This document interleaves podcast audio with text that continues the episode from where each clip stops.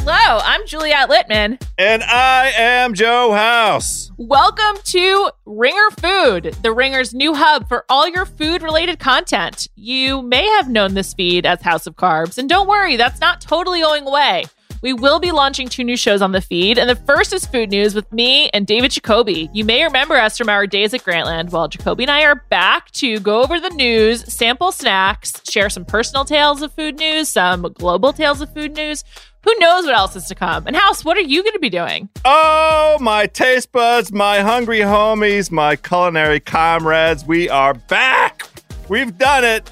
Here to tell you that we are reigniting House of Carbs with a whole new slate of tasty episodes throughout the year. We are starting with a football fracas, a gridiron gobble fest. We're doing NFL playoff potluck featuring taste tests of the iconic food item or items of every playoff city to determine which city reigns supreme. Ringer Food is starting up this Wednesday, January 12th. That's so soon. So be sure to subscribe on Spotify or wherever you get your podcasts. This episode is brought to you by Mint Mobile. If you've had it with your overpriced wireless plan with its insanely high monthly bill and unexpected overages, then listen to this. For a limited time, wireless plans from Mint Mobile are $15 a month when you purchase a three month plan. That's unlimited talk, text, and data for $15 a month. Wow, right? To get this new customer offer, just go to mintmobile.com slash watch. That's mintmobile.com slash watch. $45 upfront payment required, equivalent to $15 a month. New customers on first three month plan only. Speed slower above 40 gigabytes on unlimited plan. Additional taxes, fees, and restrictions apply. See Mint Mobile for more details. This episode is brought to you by Jiffy Lube. Cars can be a big investment, so it's important to take care of them. I once got a car that I started out with 25,000 miles on. I got it to over 200,000 miles because I took care of it. You know how you take care of a car? You take care of the maintenance, the oil, the brakes, all that stuff. And if you don't, you can have a car just completely fall apart. When your car needs maintenance, head to Jiffy Lube. They provide automotive excellence at speed. Get your oil change, brakes checked, tons of other multi care services. It's all done by expertly trained technicians who actually care about taking care of you and your car. Jiffy Lube, car more. To find coupons and start an instant online estimate, visit jiffylube.com. I need support staff to clear the room. Stand up and walk now. Hello and welcome to The Watch. My name is Chris Ryan. I am an editor at TheRinger.com and joining me on the other line, the snitch butler himself, it's Andy Greenwald! Chris, as a TV show that you liked and I didn't once famously said, I guess time is just a flat circle, baby. 10 years on, we're back talking about the Julian Fellowes verse. So this is a beautiful moment for our podcast. This is like in a kind of typical watch fashion. We didn't really like uh, anticipate this. It kind of came out of nowhere. I mean, we've been v- vaguely aware that our 10th anniversary was Yeah. quickly approaching. Greenwald, ever the personal archivist, uh, has like narrowed down that this pretty much is our 10th anniversary show, more or less. Roughly, yeah. We just we finally figured out that we recorded our first episode on uh, January 17th, um, 2012 at 9 a.m. at the famous Brill Building, Broadway. Um, and uh, yeah, I think it's very on brand for us to actually miss our anniversary, not be sure of when it is, and just kind of have mostly a rando episode to celebrate it, except Or a Mando episode. Ooh, look at see, we still have it, right? Like every time I think we're down, we still I have think it. I've been getting better. I don't know about You- you. you have I. I think No. you peaked peaked in like 14. I peaked when we did the slap. That was I peaked professionally. I peaked personally when we talked about that show. I'm excited that we will be joined later by the Podfather himself, uh, David Jacoby, who is directly responsible for the creation of this podcast, and we will grill him about that potentially ill-advised decision.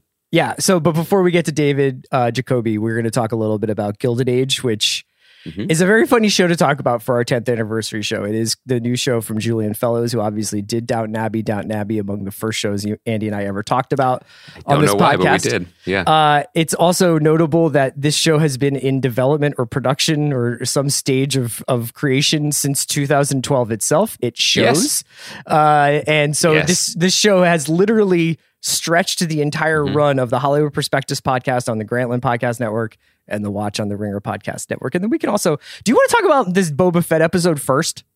Yeah. Okay. Fine. I mean, I, I feel like, Chris, I feel like I have my finger on the pulse. And I feel like our audience wants to hear about uh, a Julian Fellowes show that premiered a week and a half ago. But okay, fine.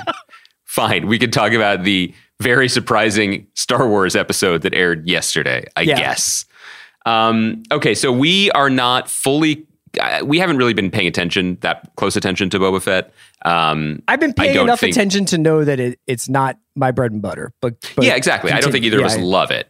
I think you guys, you listeners, have a choice to make here. We are going to spoil the nature of last night's episode, the fifth episode of the Book of Boba Fett. Frankly, I don't think it's going to offend anyone, but if it does, feel free to fast forward. The thing that you guys need to know. How many great conversations have started with? I don't think I'm going to offend anyone if I say the following. Well, I, I, I mean, look, Neil Young left the platform. Okay, there's no one left that I'm worried about offending. It's fine. Um, just from one Spotify firebrand to another, like I now I feel like this is a safe space. Um, this was so weird, guys, because the fifth episode of the Book of Boba Fett is the season three premiere of The Mandalorian. It's just fully a Mandalorian episode. I, I was trying to think of uh, precedent for a TV. I mean, TV shows have t- been different TV shows within their seasons. Like Mr. Robot did an episode that was an 80s comedy with a laugh track, right? Or you know, Station 11 almost reinvented itself every episode. There's precedent for that. But for a show to just basically be like, no, no, it's okay. Here, you do your show this week, like their summer stock theater, was so wild. Um, and really, I, for me, it was noteworthy because it's kind of indicative of what a just a bizarrely handmade project Star Wars for TV is. That's the thing that I keep coming back to. And yeah, we could talk about the specifics of this episode. Um, we could take wagers. Like I'd like to do an over under with you of how many scenes Pedro Pascal was actually there for. I'm taking the under zero. your favorite things in the whole world. It's so great. It's so wild. But um, anyway, I, I they made a different show in the middle of the season, a show that we do watch. So here we are talking about. it. So I feel a little bit more um, ready to deal with this, Andy, because I watch Yellowstone. So I don't know if you we've mentioned this, but Oh, in season four mhm. of Yellowstone, and this doesn't really give anything away. Not only did Taylor Sheridan do extended looks in the first few episodes of the se- fourth season, a couple of like ten minute like thematically you like linked but otherwise completely random it's basically like scenes from 1883 um and then within the the sort of actual like main storyline of Yellowstone this season, they had this character Jimmy who was really really like below Woody and Cheers level like in the ensemble. And they were just like we're going to send Jimmy to Texas and every episode is going to have like 20 minutes of Jimmy. But not because Jimmy's going to come back and like save Kevin Costner or he has to go he has to go to this other planet to solve a, a problem and come back with the necessary transponder. It's like Jimmy's just finding himself in Texas. cool. Good for And that, Jimmy. but that was like, I would say honestly, Jimmy got more screen time than Wes Bentley uh, and uh, and and um, Casey uh. I can't remember the actor's name, but he gets like a lot of screen time in this season. So when I when I saw this, and it was like my guy Jin is back in the mix. Yeah. I was like, oh, I guess like maybe this is a little Yellowstoney. Let me tell you, let me ask you this. Had this book of Boba Fett, this series, been called Yeah. The Mandalorian colon the book of Boba Fett, do you think you would blink twice at a full Mandalorian episode in No, the middle I- I- of, of this? And to be clear, I'm not blinking. Like when when Boba Fett was announced, it was like stealth announced at the back end of the season finale of Mandalorian, of Mandalorian season two. And going by the Hollywood Reporter story, very few people, even within Lucasfilm or Disney, like obviously Dude, the executive Ming level, Wen they like I wasn't sure what I was shooting for half of the time I was shooting Yes. Boba Fett? And, and, frankly, I saw some stuff today. The the actress Bryce Dallas Howard, actress and director, we should say, she's directed on she's directed on this show before, was saying, "Oh, she's directing some of Mandalorian season three. She probably thought she did. Mhm. You know what I mean? Like they are running a content factory in Manhattan Beach, the the, the Favreau Filoni Rodriguez verse, And they're always putting out lists. stuff's getting chopped up and putting in putting Is, in thi- whatever. is this lightsaber green or blue? You know, like Wait, are you suggesting that they're doing charticles like clickbait charticles? we can with when we get Jacoby on, we'll we'll workshop that because that could be a bit for us. I think there's there's legs there. okay. Um, so yeah, I mean, I think this essentially was an episode of The Mandalorian, and I was happy about it because that's an enjoyable show that we like. And here it was again. I thought that it was okay. So my here my here are my just a couple takes. One, a few weeks ago, I was talking about Matrix Resurrections with you, and I was like, we're never going to see something this idiosyncratic and personal again Mhm. in the era of big big IP. That's not true. This is basically that. I was wrong. also shows how much stock our listeners should put in your pronouncements going forward. Oh well, I feel like you know. I think they, with they're ten years deep and me being like, I'm gonna I'm gonna watch that show. yeah. I will catch up and get back to you. So I think they know the score. But I just mean like this is so weird. It's like they it's like they have a it's like someone opening a a, like a, a shoe repair shop at Disney World. Like they they are there, but they're just making their own thing, doing it at their own pace, and telling the story in their own way. And I really respect how bizarre it is. Um, I think that there were elements already with Mandalorian that you're just like, okay, this is a more successful, and obviously it's had two and a half se- or two seasons. But I just feel like it's a more successful series, and it didn't reflect that well on Boba Fett as an ongoing concern because the the, the thrust of Mandalorian get the baby. We have the baby, protect the baby, or go find the baby. And to do that, you have Or to leave this, Tatooine. This is a cute baby. Yeah, or Jesus Christ, look at this baby. Which, by the way, can't keep going back to that well. Baby Greedo is introduced in this episode, and I, you know, Muppet Babies is successful. Did Baby Greedo shoot first?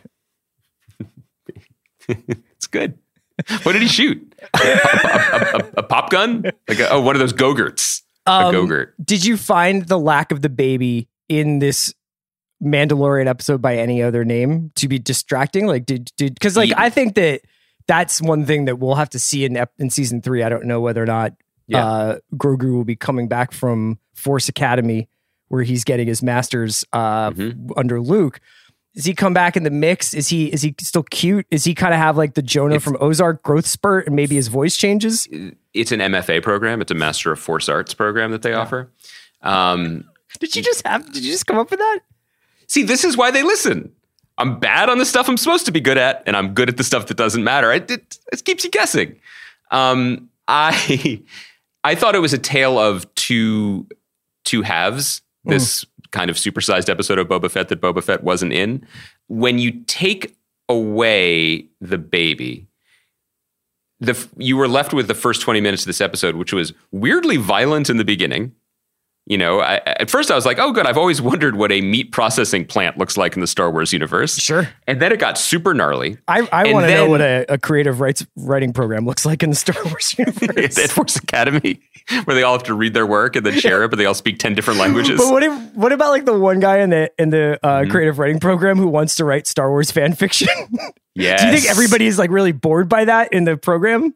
Yeah, and they talk about it when they all gather outside smoking. Yeah. know, to, to talk shit about Yeah, it. can you believe this guy is still fucking right about Tusken oh Raiders? Oh I mean, Jesus. God, also their backstory has been established now. Because for them, They're- sci-fi is like the plight of the middle-aged white professor. You know? whoa, wait, wait, Because like if you're in Wait Star second. Wars, sci-fi is John Updike. holy shit! Are you saying that in the world of Star Wars? Richard Ford's novel "Let Me Be Frank with You," the third volume in That's the like Frank Isaac Bascombe Asimov. series. it is no, it's like Dune. Like it is the Frank Bascombe sports writer trilogy. Yeah. The dew on the lawns of New Jersey is the spice. So the Denis Villeneuve of um, whatever of Coruscant. Okay, you're saying that he's getting he's breaking the budget to build a accurate root beer stand off the side of the New Jersey Turnpike. Guys, Kathy Kennedy, Lucasfilm, get at us. We solved it. I, this, so this is how we're going to Trojan horse like all the canceled authors that were important to us. We're going to do them as Star Wars shows. Yeah. Christ, I love that. Sabbath But what- theater, but it's like Who is the Philip Roth of? Um, I, I, I was about to like try to pull the Wookiee home planet, and I, I, I can't. I, anybody I is just a- feel like all the watch real ones out there. Make me an Obi Wan Kenobi poster with like Zuckerman rising like one of the suns over Tatooine. Jesus Christ. Okay. Um, just what all I want to say about this episode was that the first part of it, where Mando like slaughters some people in a slaughterhouse, and then is like, "Excuse me, space disco, um, where's your service elevator to the place where my people are hiding?" Which they just seem to do. It's it's it's as it's as um, it's just as consistent as like the people who did the plumbing in the Super Mario universe were like, every third one make a portal to a flower dimension. You know what I mean? It's just like it's it's it's in the plans. Yeah. So he goes down there, and the lady and the other dude are there, like melting the shit. and- right? Yeah, and they're just like, you know, and they don't speak in contractions and they talk about their religion and they do this info dump of like history. And I am like, I, dude, I don't need another religion. I thought I thought we left the Jedi stuff behind and we were just gonna get gnarly with it.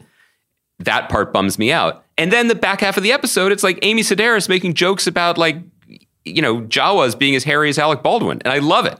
But she didn't make that. I'm I just was like, did Alec Baldwin? I pitched that in the room as an alt. Yeah. Just just so you know. So that part is still the part that I enjoy most, but overall it just is a lighter and brighter feeling just in terms of like potential show to me than Boba Fett. And so it was probably smart to remind us of the slightly better show that still is coming and that exists, but it was an it's just an odd thing. I guess just to say that like the Boba Fett fans are already the Boba Fett fans. The the one thing that I wanted to add to it, Chris, the conversation was when I'm fascinated at the growing pains of converting a cinematic universe to a television universe in a television age, which is mm-hmm. to say, in this episode alone, they just kind of toss off a whole bunch of like canonical I guess so's. Like there's commercial space travel where you have to check your luggage. Like that's not something George Lucas was like scribbling in notebooks next to Luke Starkiller. You know what I Yeah. mean? Like Galactic that's just red caps. That's just a thing that it, that they've decided is canon now. And Yeah. it, it- that when you're building a TV universe, and it's kind of annoying, you have to think about all those details. It's really weird to watch them backfill all this stuff, or or like the fact that X-wing fighters are cops in this episode. They're traffic cops. Yeah, they're like that in Mandalorian, right? They like Yeah, they like Mandalorian, yeah, basically so are like you're speeding, you know, in Mandal in the, in the second season of Mandalorian, right? And, and there's even a reference, and, I, and I'm sure the super fans who are also the Updike super fans who are keep listening. I know you've opened up Photoshop to service your Lord Master CR, but there's a reference that Amy Sedaris makes where she's just like, everyone made a big deal about the Empire, but that was like 30 years. So I, it's just like they're they're having to decide these things that really didn't matter Yeah. before, right? And that's sort of interesting to watch in real time. But anyway, So Ah- Ahsoka is going to be Filoni as well, right? Ahsoka is full Filoni. That's like his his baby. That's his Okay. character. And Mary Elizabeth Winstead just joined the cast, which I is pretty that. cool. Um, yeah, Okay, well let's let's talk a little bit about Gilded Age, which you know obviously brings us full circle. We started this podcast back in 2012 at Grantland talking about Downton Abbey. Julian Fellowes returns. Are you just for some reason, it's just so weird that we it did that. big but yeah. show. It, was, a big, show. It was a big show. It premiered in like 11, right? And I think by It- it- it- 12, it- it we was a kind of big got deal. into it. Yeah. Yeah. And I think in a, there is a world in which the Gilded Age is a big show. I'd love to know how many people watched the first episode because there's a ton of TV talent, a ton of like just an absolute dollop of Broadway talent in it. But we'll get to that. But the pedigree is strong. It's Downton Abbey. It's Christine Baranski. It's Carrie Coon. It's Cynthia Nixon. It's like a, sh- a period drama.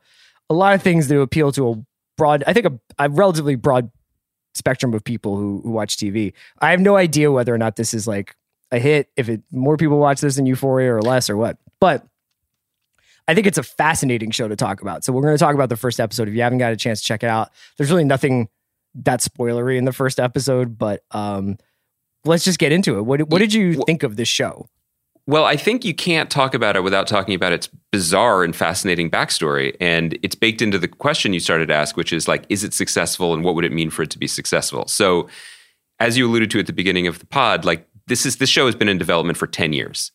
Um, Julian Fellowes, uh, by the way, fascinating character. He is uh, landed gentry. He's Mm-hmm. like a baron.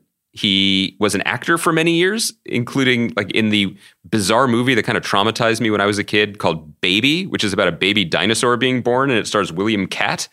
Anyway, he also wrote Gosford Park. Did he great, play the um, dinosaur, or who did he? Who was he in Baby? you know, I didn't. I didn't click through. I didn't click through. That's. Uh, I can't do all the work for you, people. Okay.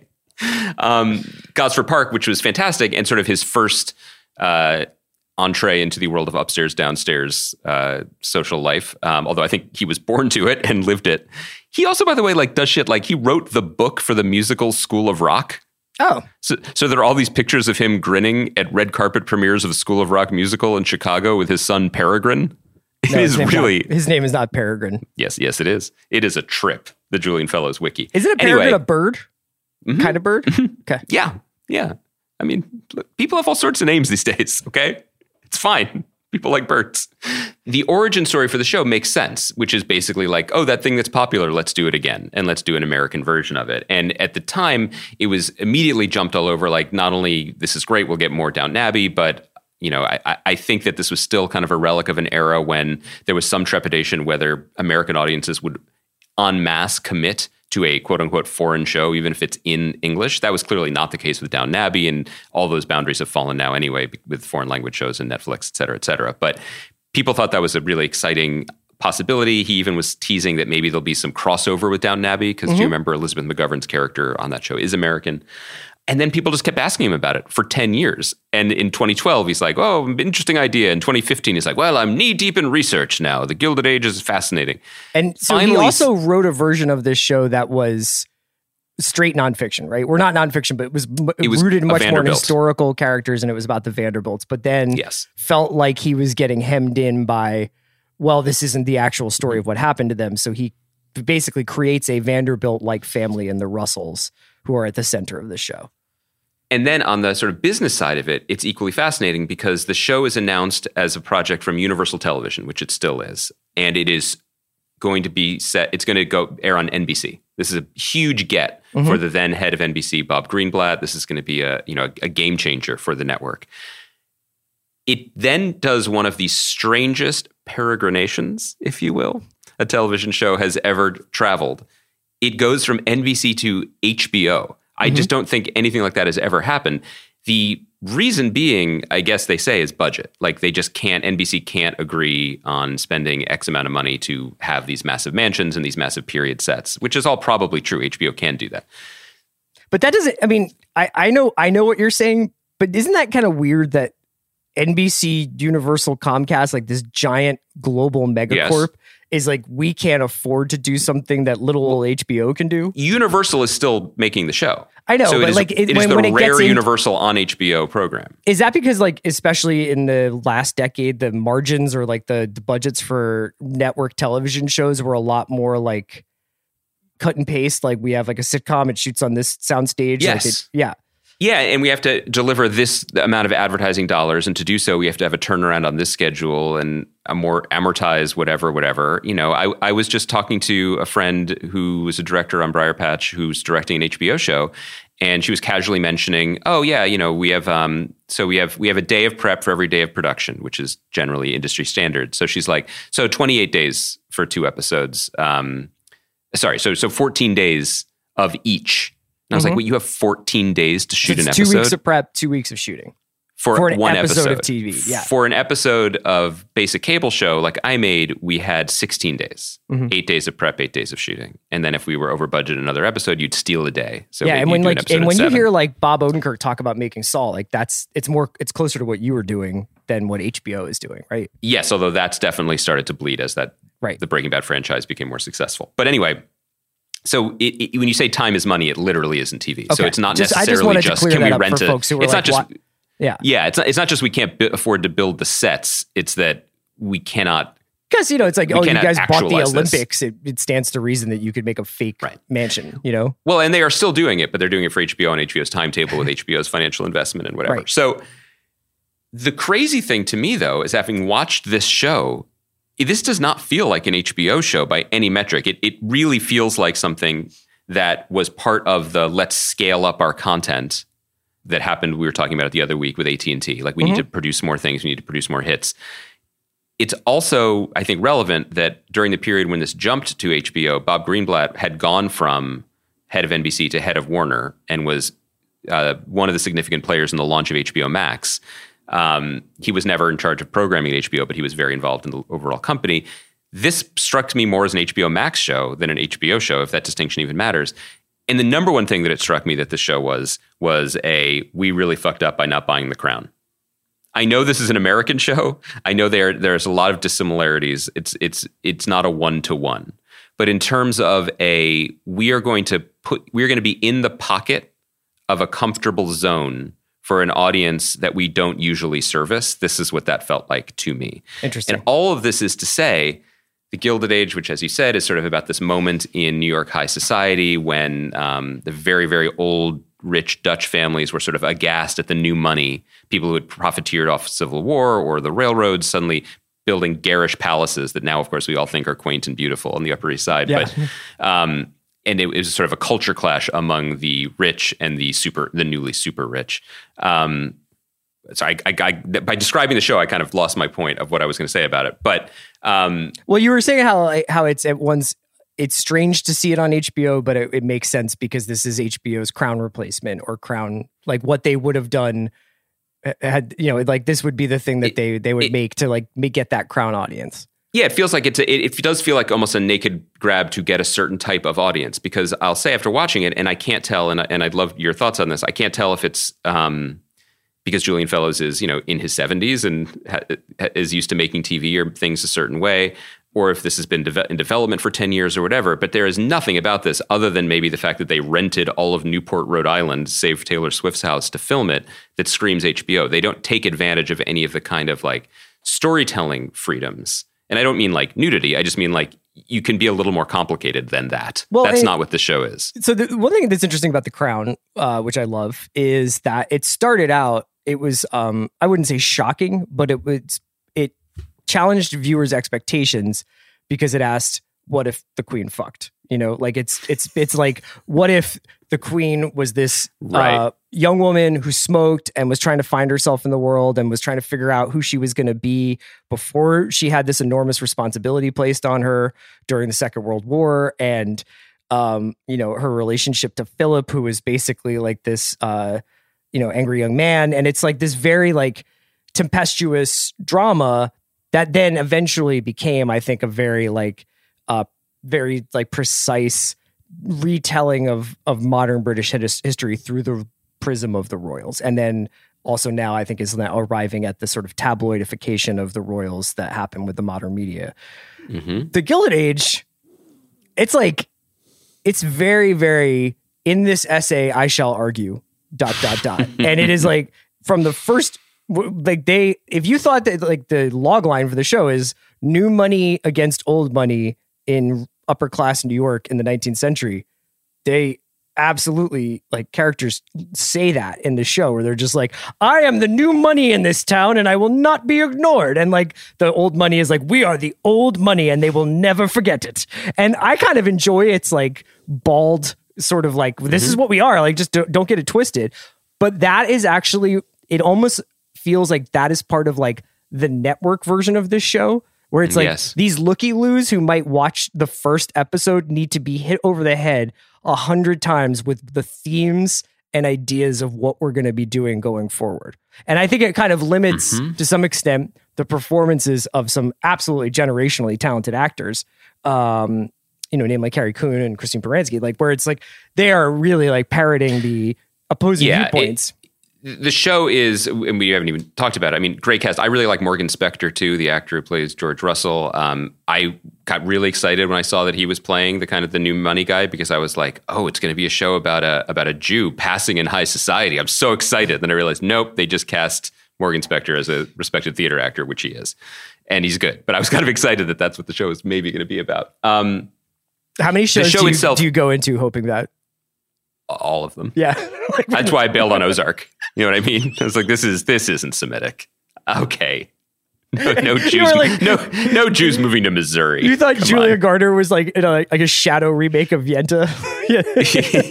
yes. My God. Greenlight that, you cowards.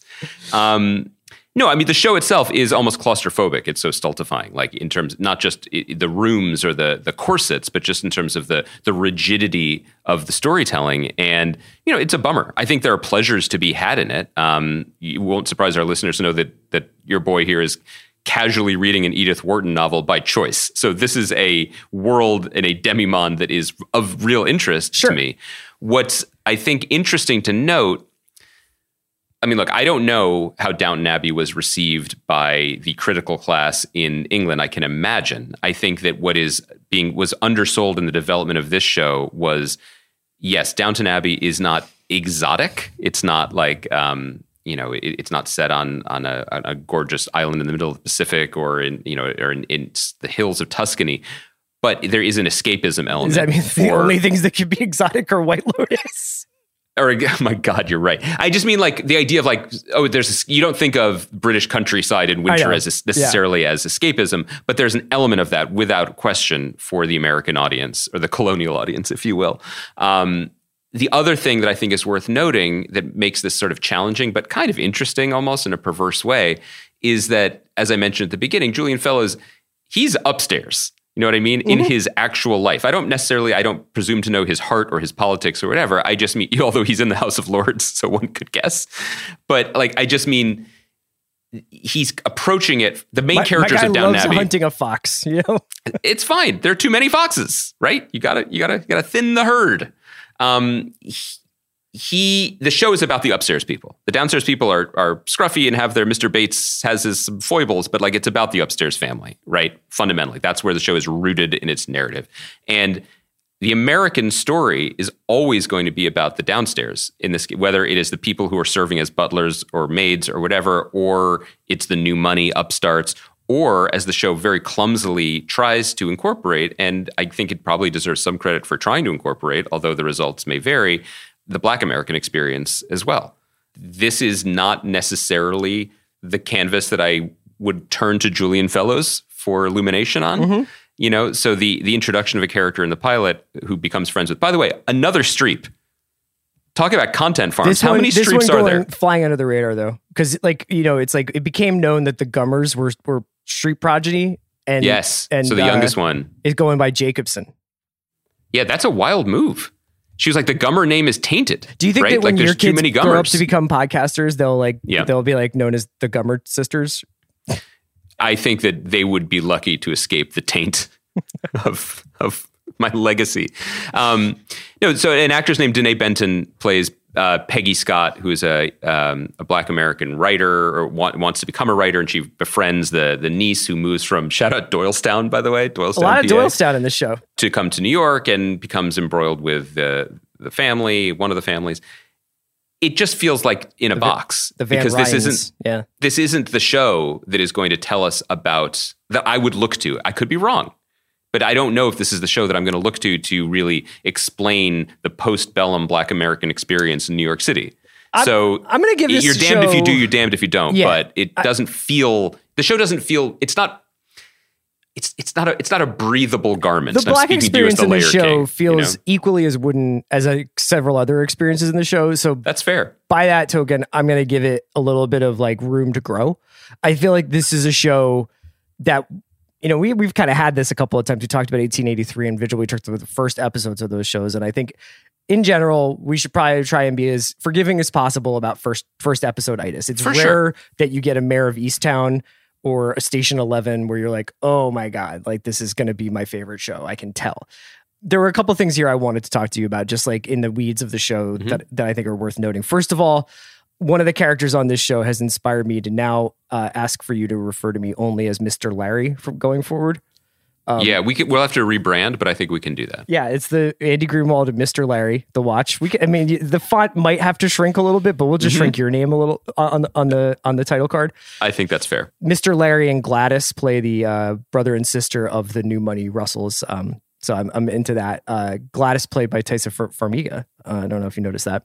Yes. And then that brings me to this sort of bench of the cast that they have. So apparently, because of like shooting in New York and for a variety of reasons, the Broadway bench of this show, and this is like very maybe this is too insider uh, Belasco Theater for everybody.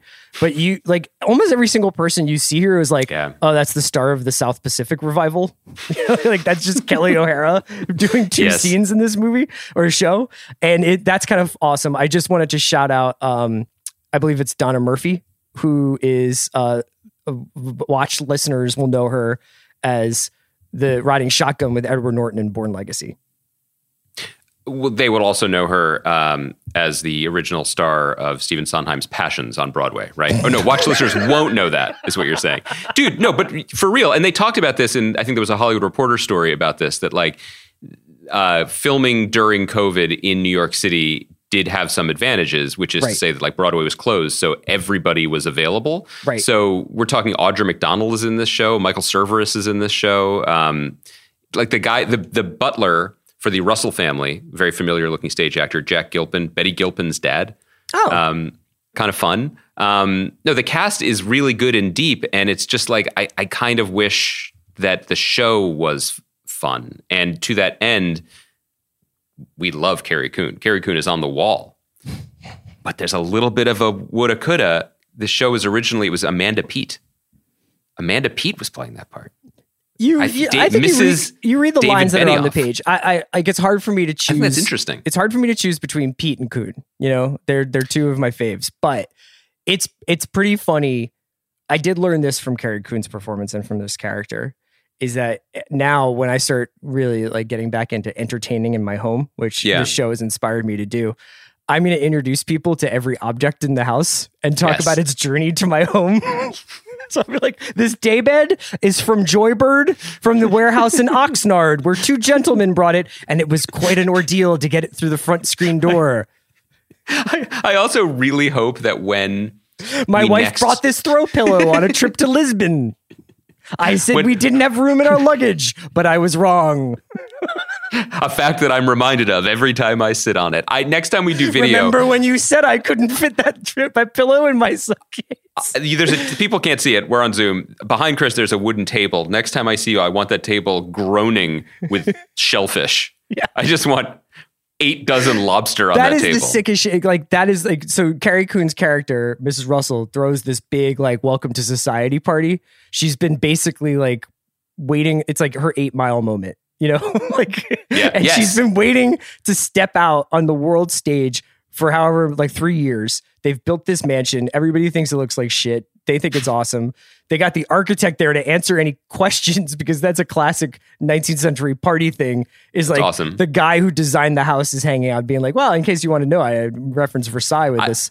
Uh, I want to do that at my house. I'll do that'll be my version of the show where I'll be like, you may be wondering who misinstalled this lattice work. yeah, It but doesn't just keep go find a guy at like the shortstop, the bar down the street on. That's on, like, the guy we hired. Yeah. Like he, you might be wondering why this doesn't keep the raccoons out. Well, It's because I know a guy.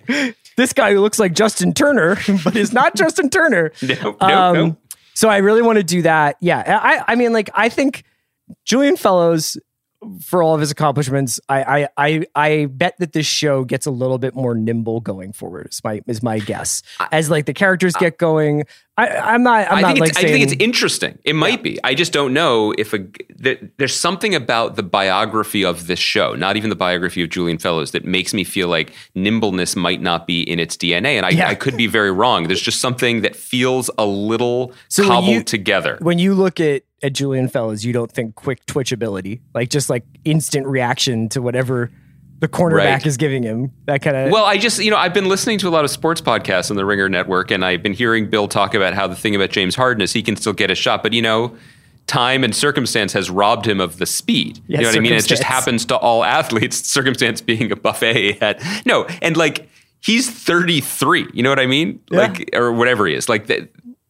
Yeah, I, I, I think that that quick first step might be often the thing to go. But I don't know. It, it, it does, it accomplishes, this is where I wanted to end with it on the show. It absolutely accomplishes the goal that I think HBO had for the show. It definitely plugs a hole and attracts certain uh, audience and fan base. Um, but is that what HBO is now? And is that enough? And what is it, you know, where do we go with it? We don't know. We should say, because I rarely have the opportunity in content that we cover, great job by Baranski. Oh, she's that's true. she is she is really doing a great job. She's Yeah. of of the cast you we kind of mentioned, skipped good fight, so you haven't been able to say it for Yeah, nigh on and- nine years. Yeah. and she gets the assignment. You know what I mean? It's not just that she's like f- funny and acidic and you know, Well, she's all, been all in the things show pretty is. much for the entire like of, of its entire development, right? The the reason Downton Abbey, one of the reasons it worked was you you had Maggie Smith just throwing heaters, Mm-hmm. right? And and and that's what Baranski's doing here. And I wish there was more of that spirit in the show. A little bit of puckishness or fun would go a long way, and you'd think you'd be able to get it with the proximity to Broadway and Broadway actors. We'll see. Let, let's let's end on a high note on Baranski. Uh, we're gonna have David Jacoby come on to talk a little bit about the origins of uh, our podcasting relationship. So Andy and I have obviously been podcasting for ten years together now. Uh, there are countless people to thank over the course of that time. Everybody who's engineered, everybody who's produced. Shout out Tate Frazier from the early days at The Ringer. You know, like we've been recording this podcast for a long time, and we do it because like we really love talking to each other. Obviously, we do it even when we're not being asked to by Bill. But yeah, like, do you have any like general thoughts you want to share with our listeners? I, I hate doing this sort of self. no, no, I I think that I mean on a personal like a personal level. Like, it's, I think it's lovely that we've been doing this this long. I, I, I, I, the thing I wanted to say was I think that it would be fun to, um, because we we clearly are not organized enough to have like thrown ourselves a party. But I think that there it would be fun to over the this year or tenth anniversary year, like or the next few months anyway, like maybe have a couple other guests from the old days or like repeat guests come back and talk about stuff. Maybe we could find some of our favorite segments. Um, play back On, some on I don't know ESPN's Pod Center. Okay, so maybe we could find some of segments from the last five years of the pod because the rest has been memory hold. But uh, no, I mean, I think I, I'm excited to talk to Jacoby about it and to go back all the way back in the way back machine to the beginning. But like, on the other hand, maybe we don't need to do too much of a celebration because this is this is a celebration. This is my favorite thing to do twice a week, and I would be. As, as evidenced by some of my text messages, I would be very lost without it so I'm grateful to you. I'm grateful to our listeners. I can't believe we still get to do this. It's pretty crazy. I think it's hard for me to articulate what it means to me just because it's such an extension of our friendship. So it feels like it, it weirdly personal to talk about doing the podcast. It's something that I'm very unself conscious about. Like I think we could just turn on the re- recorder and, and come up with something at least interesting to us. We're so glad that people have spent so much time with us over the the decade, which is a weird thing to say. Yeah, and I, I completely agree with you that we could always come up with something to talk about. I think it's it'll be interesting for people to hear our interview with Jacoby because he disagrees, um, and, and and and has been encouraging us not to just we do need that. it. We always need whoever is producing or engineering us. You know, whoever it is, we always need that person. Like, it's worth noting that Mhm. Kaya today, our 10th anniversary show, she was just like, "Can you guys get going?" yeah, I, here's the thing that people might not realize. We got to keep us grounded. Here's a little behind the scenes hint. We are known internally as the bad boys of podcasting. yeah, you know like we don't like structure we don't like rules we chafe against the man's expectations or in this case the woman's expectations so we appreciate all of the people who have tried and you know some have failed to keep us to keep us hemmed in you know no for real this is this is the best thing we love doing it we're i can't believe we get to do it we're so grateful to everyone we're especially grateful to kaya for getting us started today and, and bringing us home week after week um, let's let's keep the party going let's Yeah. not put a let's not put a period we'll on the bring on sentence David now Let's- Jacoby. We'll be back on uh, Monday. So everybody have a lovely weekend. And do you want to send us out with your your usual sign off? chris it's the it, this is the beginning of our second decade That's of right. podcasting which will be our own gilded age so happy 10th anniversary branskis we did it This episode is brought to you by Mint Mobile. If you've had it with your overpriced wireless plan with its insanely high monthly bill and unexpected overages, then listen to this. For a limited time, wireless plans from Mint Mobile are $15 a month when you purchase a three month plan. That's unlimited talk, text, and data for $15 a month. Wow, right? To get this new customer offer, just go to mintmobile.com slash watch. That's mintmobile.com slash watch. $45 upfront payment required, equivalent to $15 a month. New customers on first three month plan only. Speed slower, above 40 gigabytes on unlimited plan. Additional taxes, fees, and restrictions apply. See Mint Mobile for more details. This episode is brought to you by Cars.com. When you add your car to your garage on Cars.com, you'll unlock access to real time insights into how much your car is worth. Plus, view its historical and projected value to decide when to sell. So, when the time is right, you can secure an instant offer from a local dealership or sell it yourself on Cars.com. Start tracking your car's value with your garage on cars.com. This episode is brought to you by Jiffy Lube. Cars can be a big investment, so it's important to take care of them. I once got a car that I started out with 25,000 miles on. I got it to over 200,000 miles because I took care of it. You know how you take care of a car?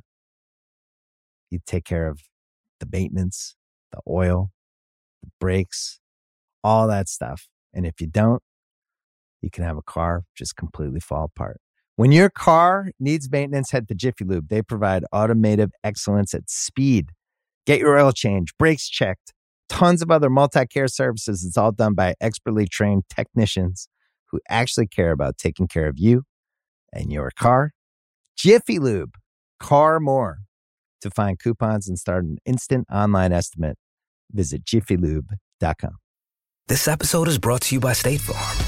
You might say all kinds of stuff when things go wrong, but these are the words you really need to remember. Like a good neighbor, State Farm is there. They've got options to fit your unique insurance needs, meaning you can talk to your agent to choose the coverage you need, have coverage options to protect the things you value most.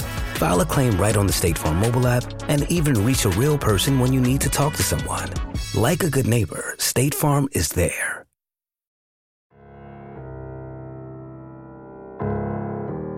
Andy and I are now joined by our original executive producer, the guy who saw something special in us when we didn't see it at all. it's David Jacoby from Grantland Days, now of ESPN, but also of The Ringer because he's doing food news with Juliet Litman. Jacoby, what's up, man? Uh, it's just so it's so good to be here on this pod and see your faces on this Zoom because I've listened to countless hours of you two idiots talk about TV in a way that makes you sound really smart. And I often have to like stop the pod and remember like my personal interactions with you and be like, oh no, no, no, they're idiots. Oh yeah, yeah. yeah. so we are so excited to talk to you, have you back on the show, and we want to do a little. Um, Chris loves this, a little navel gazing, looking a little looking a little backwards, talking about ourselves. And in so doing, and I've shared this with you already, dug up the first email you sent uh, about this podcast, and this was sent on uh, January tenth, twenty twelve. A much more innocent nation, oh. as well as innocent people and younger. Obama was just grinding. We, it was just like Twitter was great. J- Jacoby and I had hundred percent fewer children. Um, yes, yes. and, Can I do a uh, dramatic reading? well, I would, I would love it because I mean, the I thing that I love about my voice, this, right? Because my favorite thing about it is that, as it turns out, we were one of a potpourri of podcasts that you were hoping to launch as the as the Hollywood Prospectus. It really wasn't because the narrative that we've told over the years to like friends is, oh, Jacoby and Bill Simmons found out that Chris and I had been friends for many many years and thought we'd make a good podcast. Actually, that is not the case. Not the case. Okay, you want to read this? Well, a couple things um, I want to make clear. Uh, I am getting way too much credit for this already. Um, it was very much you guys being friends and being great, and um, and Bill's idea and, and, Mark's idea. I was just kind of in charge of the podcast network, but I'll take all the credit. You know what I mean? Whatever. And uh, secondly, um, one of my philosophies back in the creation of the Grantland Network was let's not give people podcasts or make people feel like they've got a podcast because once they have a podcast it's hard to cancel and or take away. Yeah. Look at us now. Yes exactly. We, and so what happens is is you kind of soft sell it at the very beginning and this is my soft sell sent uh, tuesday january 10th at uh, 1.42 p.m i'm assuming that's uh, west coast time. Yeah. Hey chris Hey, Chris Ryan, guess what? Andy and I spoke today and we decided that you decided you wanted to do a podcast in New York City the morning of the 17th. We also decided that you were really excited about it. You make great decisions when we make them for you. For real, I think the two of you would make an ideal pod pair as one of the duos that we are launching under the working title TV Podcast Umbrella Ella Ella A A in parentheses. the others being Lisanti and Kang, shout to the gods, and myself, Incredible. and whomever is dumb enough to talk to me, aka Juliet Litman later in life. So, Chris, first text Andy and be all, quote, what the fuck is Jacoby talking about? End quote. and then go back to me about if that day idea works for you. If so, I will book a studio in NYC on that morning, and then we can talk, all talk about what you two will talk about. Groovy question mark from the desk of Jacoby. incredible. Now, what was just to be specific here? Could you describe what I can't was believe you're your? going to ask him like what was going through your mind in 2012. no, no, no, not that. I just want to know like what was your assignment? Like you were taken over. You were in charge of a podcast network that didn't exist. You were starting one for Grantland, and. Yes. What, what, what were your goals here? What, really, what were your goals? And by the way, you're selling yourself short with the email because TV podcast is just one word away from the Ringer's most recent successful television podcast. so you're good kind of a visionary. Good point. I like this. uh, We're calling it TV podcast. That would have been so much it's like better for naming- it's like SEO. name- It would have been so It's like, direct. yes. It would have been It's so like great. naming your dog dog. You know, it's just but then no one's confused. yeah, yeah, yeah. Well, we ended up naming it Hollywood Prospectus, which to this day I still hate. I It's still terrible. hate Hollywood Prospectus. It's a terrible, terrible, terrible pun and a reference, or it's not even a pun. It's a reference to something that I didn't even get, and no one does. It makes no, sense whatsoever. It makes me like feel like it's like yeah, we're like a 1949 gold rushers that like watch a lot of Mad Men. It's like okay, I guess. That's, a good me. idea for that, that, that's not Chris, but that does describe my aesthetic pretty well. yes, yes. At the time was we were we were gonna launch. We had the Bills the BS report, big pod, great pod. I don't know if you ever heard of it.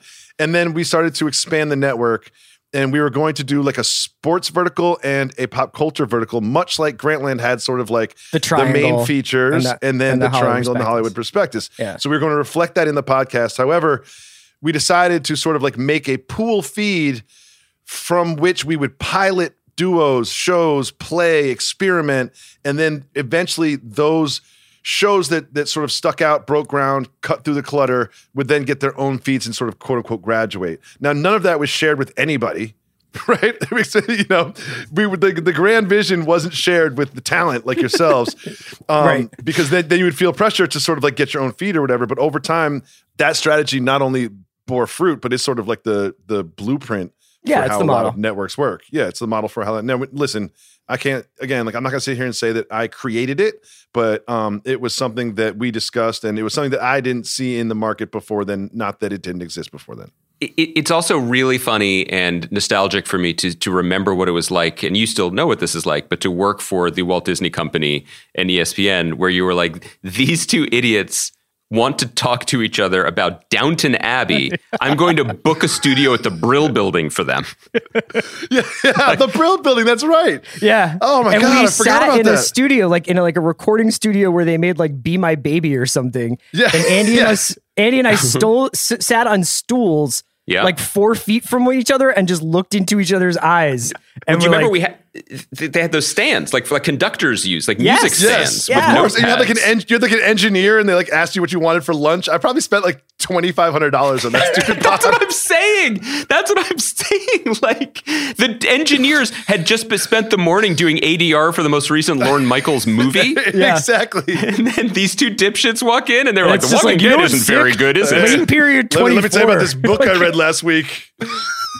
So the thing that I wanted to share with you guys next, and I, and I have not shared this with you yet, Jacoby, but uh, later in that chain, you then gave us your tips and instructions. And I would like to, Oh, 10 God. years on, Oh my god.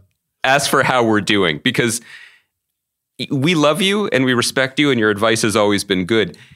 I don't think we took it. What? And I and I feel like maybe there's still time to pivot. So, okay, so you wrote this is January 12th at 1:41 p.m. Is that earlier than the first email? No, okay, it's 2 days later. No, no, no. Were you, you Jan- were in no, the Jan- West Coast January- by then, right? You were, in January Cal- and you were in LA. I, I think the first one was in June, right? This one was in January. N- This is January. This is Jan- it was all January. Oh, okay. Oh, okay, good. Um, you Two moved days- fast. Two days later. Because remember, you had been talking about it since June, but you didn't tell us about it. And Hmm, Jacoby was in LA. Jacoby, this was in his peak, like bike riding from mid city to LA Live. That's right. oh yeah, if I no correctly. kids. Yeah, yeah. Jamba great. Green juice in one hand. Yeah. And, th- and then and they'd be like, let's have a meeting at, at Yard House. You remember? Like, Yeah. it was just, And just oh, just leaving beers. the office to smoke cigarettes. Oh God, I missed that. But you fucked me. You quit right when I moved to Los Angeles. Like I moved out and I was like, me and Jacoby are gonna bond over smoking, and you were like, oh yeah, I quit. I- You were health no, conscious. First of all, all right, you're still quitting. Okay, okay. Sorry, Phoebe. it's an ongoing, it's It's an ongoing thing. Um, th- this is good. This is one of your tips, actually. You've just been embodying your David Jacoby's 2012 rules for podcasting. So first, you have some. You booked the Oh studio. God. Is this going to hurt my feelings? I feel like this No. is going to hurt my feelings. No, you're it's going to hurt our feelings. Yeah. You Okay, wrote book the good, studio good. January 17th, 9 a.m. Broadway Sound, the Brill Building. You music dork should be stoked about that. True, we still are. Some housekeeping. I'm the Here- best. Here's my favorite. Some housekeeping. You should record the pod. okay. I not wrong. By, by the way, this is essentially you Guy named the dog dog. right now. Do you Guy is understand? like, absolutely. You gotta not, you gotta record. Number two. Number two from David Jacoby's tips for launching a successful podcast. Edit it together. Parenthetical. Take out fuck ups, curses, sleep inducing boring sections. Okay. Good advice. Still, still haven't, still haven't gotten there.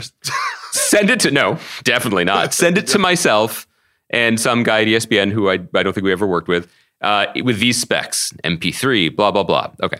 Now some content hints. This is my favorite part. Yeah. Okay. See how we did. Number one, have a fucking plan. 10 years in. Nope. I have a plan. It just doesn't matter. Okay. Number two, have fun. Humor plays well in this space. That's Oh, accurate. hey. No, that's true. Hey, there you go. Yeah. We're having fun right now. God. Here's the one that has been ringing around in my ears for 10 years, and I have yet to listen to it. Get right into the content. I seriously, that's the biggest thing for all podcasts. Just don't- say your oh. names and get right into it. Don't Thank give you. people a reason to bail on you. Start strong. Thank you. I mean, it's just, seriously, guys. This is this is for all podcasts. If you're listening to this and you have a podcast, say your names, get into the content, start strong. I don't care what you had for breakfast. I don't care the train got delayed on the way to the pod. I don't care about your kids. I don't care about your clothes. I don't care about saying hi. I don't care about any of that. I'm Chris Ryan. I'm Andy Greenwald, and here's the stupid fucking show that I just watched. Okay, I hear that. I do. It's Okay. just that Okay. It's just that a couple things. One, sometimes Chris's breakfast is interesting. We're catching up. We're good I have been having the same It's never breakfast for the, almost the entirety of the run of this podcast. It's never interesting. Another wrinkle. I don't watch much TV. so Gotta get to an hour somehow. we got we got to stretch it. Got to stretch it. I mean, God. th- this advice is objectively good. We have just literally never done it. Yeah, So, and that's I- fine. Okay. I think point. that we've we've started to become adept at like when we feel we hear the call of duty, like when it's succession time, when we when we know Right. it's time to get in the mix. We cut out a lot of like I had probiotic kefir on my granola this morning talk, and we get Yeah, right yeah, into yeah. like what Did did you start eating Roy- that? What did Is it good? Kendall Roy do?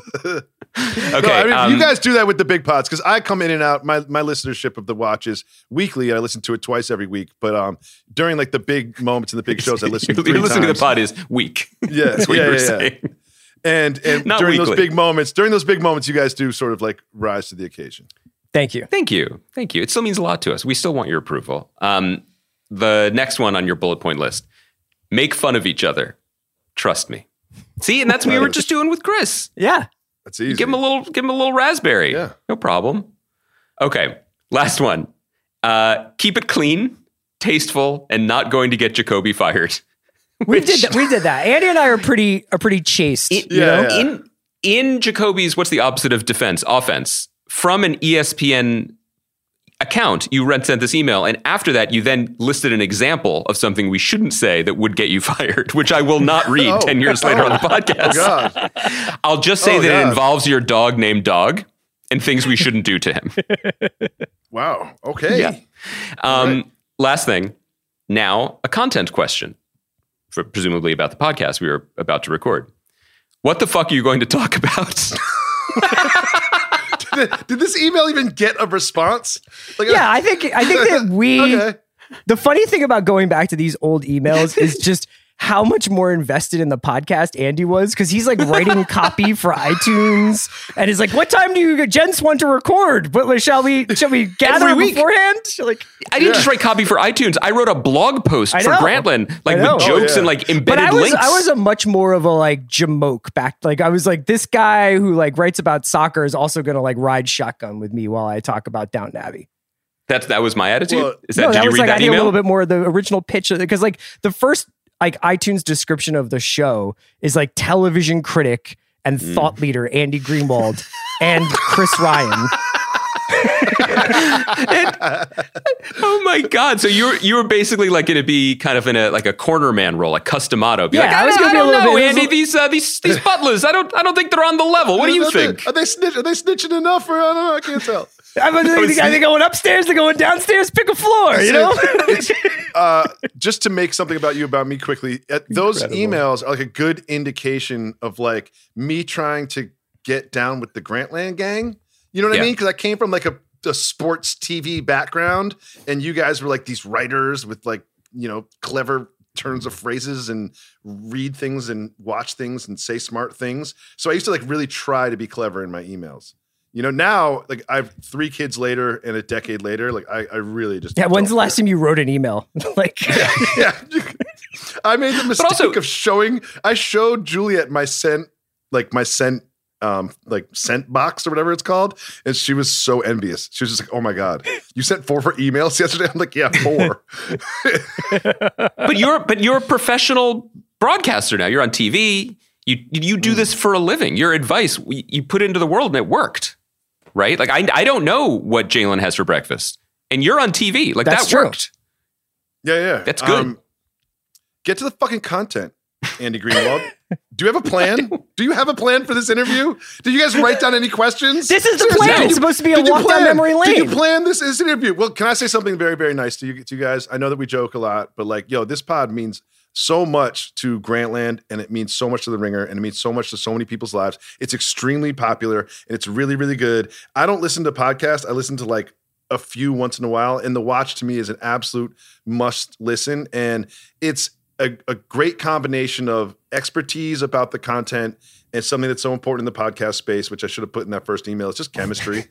You know what I mean? Like it's just chemistry. Like you guys worked at Tower Records in like Philadelphia in like 1988 or Close something. enough, yeah. Mean, oh, yeah, just like Excuse me, like, yeah, our yeah. contemporary David Jacoby, 1988. Nice try. I was being too nice. I'm sorry. I had to.